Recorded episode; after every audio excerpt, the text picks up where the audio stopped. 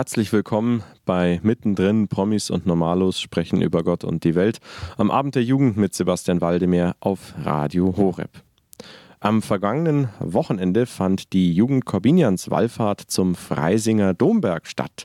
Und deshalb ist heute Simeon Stanik bei uns zu Gast. Simeon, stell dich doch bitte vor. Mein Name ist Simeon Stanik, ich komme aus Oberammergau, bin 23 Jahre alt, studiere Theologie im 9. Semester an der LMU und war schon sehr oft jetzt bei der Jugend Corbinians Wallfahrt dabei. Du bist da nicht nur dabei, sondern organisierst auch mit. Was ist denn nun aber eigentlich die Jugend Corbinian? Die Jugend Corbinians Wallfahrt, die entstand 1942. Vier Personen haben sich damals auf den Weg gemacht und wollten die Patronatsmesse mitfeiern am Domberg in Freising, die auch der Kardinal Faulhaber zur damaligen Zeit zelebriert hat. Gabriele Strauß, Maria Huber, Rosa Hintermeier und ein Herr Dr. Stettner, der damalige Jugendseelsorger von dem Bereich Schwabing, haben sich auf den Weg gemacht und sind mitternachts losgegangen, damit ihnen auch keine Fliegerbomben begegnen. Und diese Wallfahrt, die also damals im Jahr 1942 ihren Anfang nahm, hat sich dann durch die Jahrzehnte hindurch erhalten. Heute findet sie immer noch statt. Erst vorgestern und gestern fand sie erneut statt. Wo beginnt denn diese Wallfahrt zum Freisinger Domberg? Irgendwo in München oder wo treffen sich da die Wallfahrer? Also die Wallfahrer treffen sich am Domberg, aber es gibt auch viele, die von daheim loslaufen, beziehungsweise von daheim losfahren, mit dem Zug, mit dem Auto. Und die offizielle Wallfahrt ist die 40 Kilometer Wallfahrt vom Frauendom bis zum Freisinger Domberg. An der Münchner Frauenkirche ist sozusagen der ganz offizielle Startpunkt.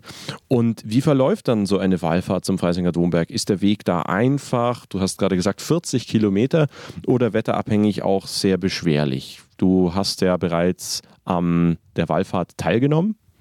Ja, genau. 2013 bin ich mit ein paar Kommilitonen mitgelaufen.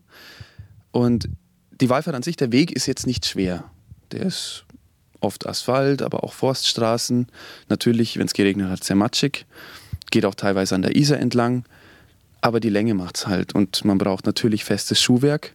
Und dieses Jahr waren ungefähr jetzt um die 80 Leute dabei, die bei dieser Wahlfahrt mitgelaufen sind. Natürlich ist man am Abend dann total fertig, aber es lohnt sich. Auf diesem Weg selber gibt es Aktionen. Der Weg ist begleitet von ähm, Impulsen, von einer gewissen Art von Spielen, auch von der Brotzeit, die drin ist. Also es ist alles dabei, was man braucht für den Weg. Natürlich ist man am Abend dann so geblättet, dass man das Abendprogramm meistens dann ausfallen lässt. Das heißt, man marschiert los und dann alle fünf Kilometer, zehn Kilometer wartet so ein Impuls oder wie kann man sich das vorstellen? Und woher weiß man, wo Impulse oder Spiele auf einen warten auf diesem Weg? Gibt es da einen Plan, der dann vorab verteilt wird? Ähm, es gibt immer Begleiter, die sozusagen von dem ganzen Wallfahrtsteam die Wallfahrer begleiten. Und man wurde zu meiner Zeit, als ich mitgelaufen bin, in Gruppen aufgeteilt und man hatte immer einen Begleiter dabei, der dann gesagt hat, hey, stopp, jetzt machen wir einen Impuls, jetzt denken wir mal über das nach. Und ich kann mich noch daran erinnern, dass vor dem Ende der Wallfahrt noch so eine kleine Fackelwanderung war. Es wurde ja schon dunkel. Und die haben dann eine Inszenierung gemacht, wo eine weiße Gestalt sozusagen aus, dem, aus einem Fluss hinaufgestiegen ist. War ganz fein. Was für eine Stimmung herrscht denn auf so einer Wallfahrt? Ist das eher anstrengend oder spürt man immer wieder, dass man auf einer ganz besonderen Mission unterwegs ist? Wie kann man das beschreiben? Wie hast du es erlebt? Also die Stimmung ist größtenteils ausgelassen. Die Leute sind glücklich, sie freuen sich richtig auf die Wallfahrt. Aber es gibt auch Momente, wo die Personen ruhig werden, spirituell sich darauf konzentrieren. Man betet zusammen. Wir haben zusammen zum Beispiel einen Rosenkranz gebetet auf dem Weg. Eine Kommilitonin hat von mir gedacht, jetzt fangen wir mal einen Rosenkranz an. War, war ganz schön. Und dann gibt es auch Momente, wo man in Themen eintaucht ähm, der Vergangenheit, wo man sich Gedanken über Gott und die Welt macht. Das ist faszinierend. Also allein auf diesen 40 Kilometern, allein in diesen ungefähr 10 Stunden erlebt man so viel, das kann man, kann man sich kaum merken. Das heißt, es kommt einfach zu einem Austausch, wie du sagst, über Gott und die Welt. Dabei betet man. Der Begleiter gibt immer wieder verschiedene Impulse. Sind es dann größtenteils Gebete, die er als Impulse gibt oder Texte, die er vorliest? Oder hat er da am Wegesrand dann irgendwelche besonderen Sachen vorbereitet? Wie kann man sich das vorstellen? In gewisser Weise alles. Also am Anfang war es ein Text, dann hat man eine Kerze bekommen. Die Kerze durfte man mittragen, hat man an bestimmten Punkten angezündet. Ich glaube, auch Bibeltexte waren Bestandteil dieser Impulse. Also die haben sich da schon einiges einfallen lassen. Wenn man dann am Domberg ankommt, was erwartet einen da? Zunächst ist man ja, wie du gesagt hast, ganz schön geplättet. Gibt es da dann den großen Willkommenstrunk oder was gibt es da? Also natürlich versucht man sich erstmal auszuruhen. Da gibt es auch diese Chill-Out-Area am Domberg, wo die Leute, die wirklich geplättet sind, erstmal Pause machen können.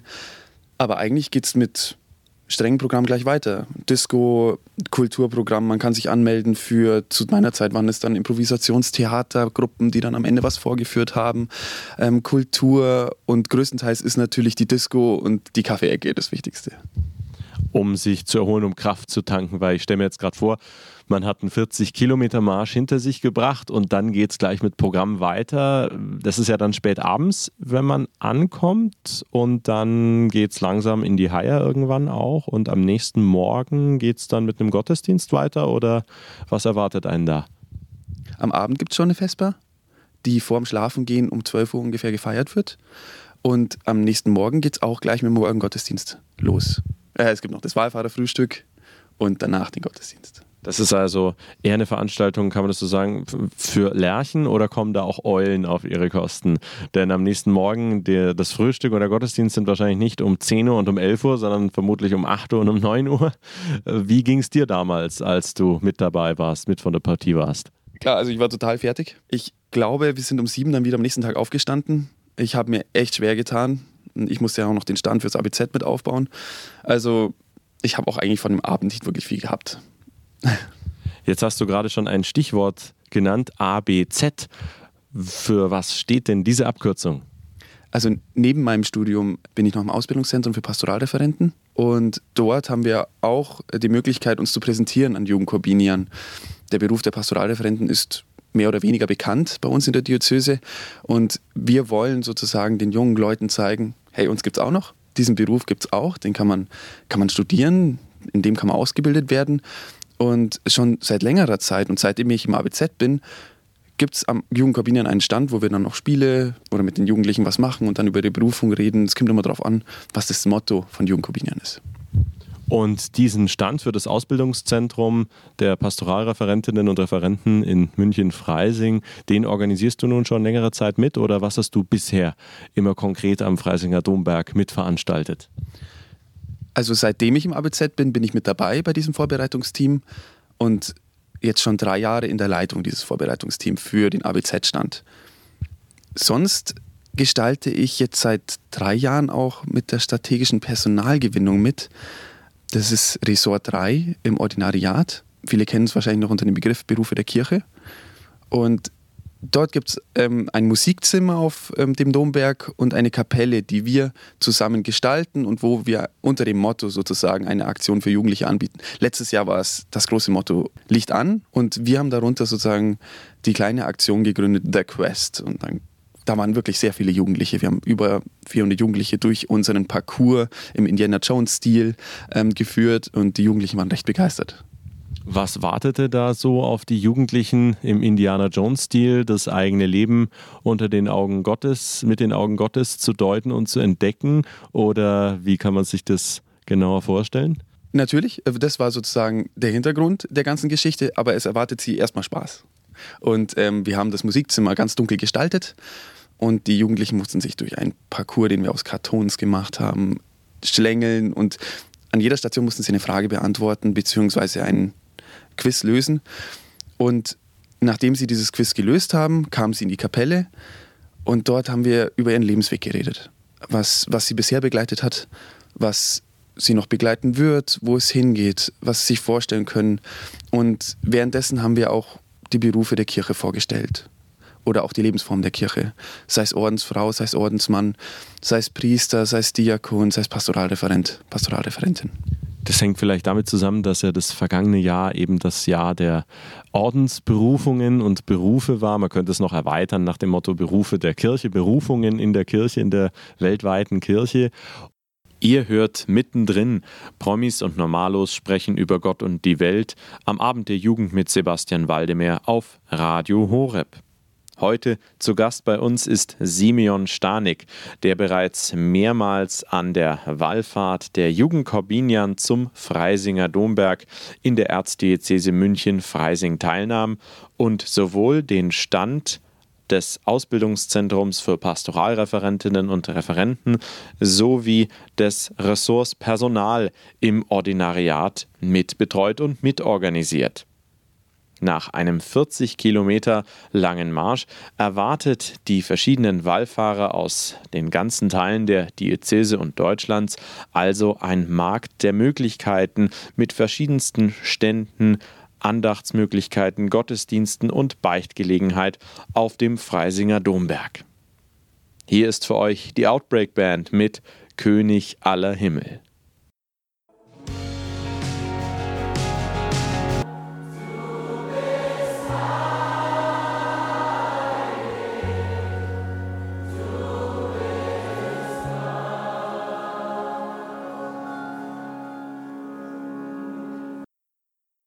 Das war für euch die Outbreak Band mit König aller Himmel.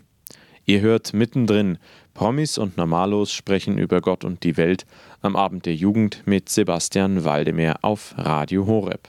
Heute erzählt Simeon Stanek, der bereits mehrfach Stände auf dem Freisinger Domberg zur Wallfahrt der Jugend Corbinian organisierte, über seine Erfahrungen auf der Wallfahrt und auf dem Freisinger Domberg, der die Wallfahrer mit verschiedensten Ständen, Andachts-, Gottesdienst- und Beichtmöglichkeiten erwartet. Dass es dort nicht nur um das Entspannen, sondern auch um das Entdecken des eigenen Ich im Lichte Gottes, im Licht des Glaubens geht und auch welche Berufungen und Berufe es in der Kirche gibt, erfahrt ihr jetzt. Was habt ihr denn in diesem Jahr veranstaltet? Was wartete da auf die Jugendlichen? Unter dem Motto Barmherz Ich haben wir uns gedacht, wir machen jetzt eine Reise ins Innere, eine Reise ins Ich. Und vielleicht kennen ja von euch noch ein paar den Film Die Reise ins Ich. Ein ganz alter Kultfilm, der schon sehr gewöhnungsbedürftig ist. Aber wir hatten die Überlegung, die Jugendlichen müssen sich sozusagen eine Reise durch ihr Inneres machen. Eine, wir machen das auch wieder ähnlich wie bei The Quest, nur nicht so dunkel diesmal. Diesmal geht es eher um die Organe. Was bedeuten die für uns? Was bedeutet unser Herz? Was liegt uns am Herzen vielleicht? Was bedeutet unser Gehirn? Und ähm, was ist unsere Lunge? Und das zu verbinden sozusagen mit dem, was bedeutet für mich mein Glaube, was bedeutet für mich mein Leben, das war sozusagen in diesem Jahr unsere Aufgabe. Für alle, die den Film Die Reise ins Ich nicht kennen, es war ein wirklich genialer Film in den 80er Jahren mit fulminanten Spezialeffekten, wo ein Forscher auf molekulare Größe geschrumpft und dann in einem Mini-Gefährt in den Körper eines Patienten gespritzt wurde und dort eben dann Bekanntschaft mit dem Immunsystem macht und mit den verschiedensten Organen und so weiter, kongenial. Und das habt ihr sozusagen als Ausgangsidee oder als, als filmischen Hintergrund genommen. Nun läuft noch aktuell das Jahr der Barmherzigkeit. Wie hat euch da oder was hat euch dazu bewogen, eben Barmherz ich zu wählen? Von wem stammt diese Idee? Also die Idee stammt jetzt nicht von uns beim Herz-Ich, die stammt von Jugend Corbinian, von dem Vorbereitungsteam, dem, dem AK Sonntag. Die haben sich natürlich nach dem Jahr der Barmherzigkeit orientiert. Und seit dem 8. Dezember, wenn ich mich recht erinnere, gibt es ja das Jahr der Barmherzigkeit für die Jugend, das Papst Franziskus ausgerufen hat. Und das EJA, also das Erzbischöfliche Jugendamt, hat schon von vornherein Barm, Herz, Ich als Motto für dieses ganze Jahr für die Jugend vorbereitet. Was habt ihr da so für Erfahrungen gemacht mit den Jugendlichen in Bezug auf allgemein das Motto Barmherz Ich? Da gab es vermutlich noch weitere Veranstaltungen. Welche Erfahrungen hast du gemacht? Wie kommen Jugendliche äh, mit diesem Motto Barmherzigkeit überhaupt zurecht? Ja, das ist äh, sehr ambivalent. Also viele können mit dem Begriff gar nichts mehr anfangen oder haben den Begriff eigentlich noch nie in ihrem Alltag gebraucht. Doch wenn man die Jugendlichen beziehungsweise ja, wenn man den Begriff runterbricht, wenn man versucht, was bedeutet eigentlich Barmherzigkeit, von was leitet es sich ab, hm, da kann man unterschiedlichste Emotionen, unterschiedliche Gedanken und unterschiedliche Handlungen merken. Aber was ist für dich Barmherzigkeit? Ja, ich umarme jemanden, obwohl er mich verletzt hat. Oder, oder was ist, äh, wie kannst du Barmherzigkeit zeigen? Ja, ich schenke ihm was zu trinken, ich schenke ihm was zum Essen. Also es gibt die unterschiedlichsten Antworten man kommt also nach dieser langen Wallfahrt von immerhin 40 Kilometern dann auf dem Freisinger Domberg an und kann dort verschiedene Stände besuchen, unter anderem den, den du zum Beispiel mitorganisierst vom Ausbildungszentrum für Pastoralreferentinnen und Referenten. Was erwartet die Besucher darüber hinaus? Gibt es da ganz besondere Angebote, Konzerte, spirituelle Impulse, Gottesdienste, Beichtgelegenheit? Ja, ähm, auf jeden Fall. Also es gibt alles, was man sich vorstellen kann. Zum Beispiel die Jugend 2000.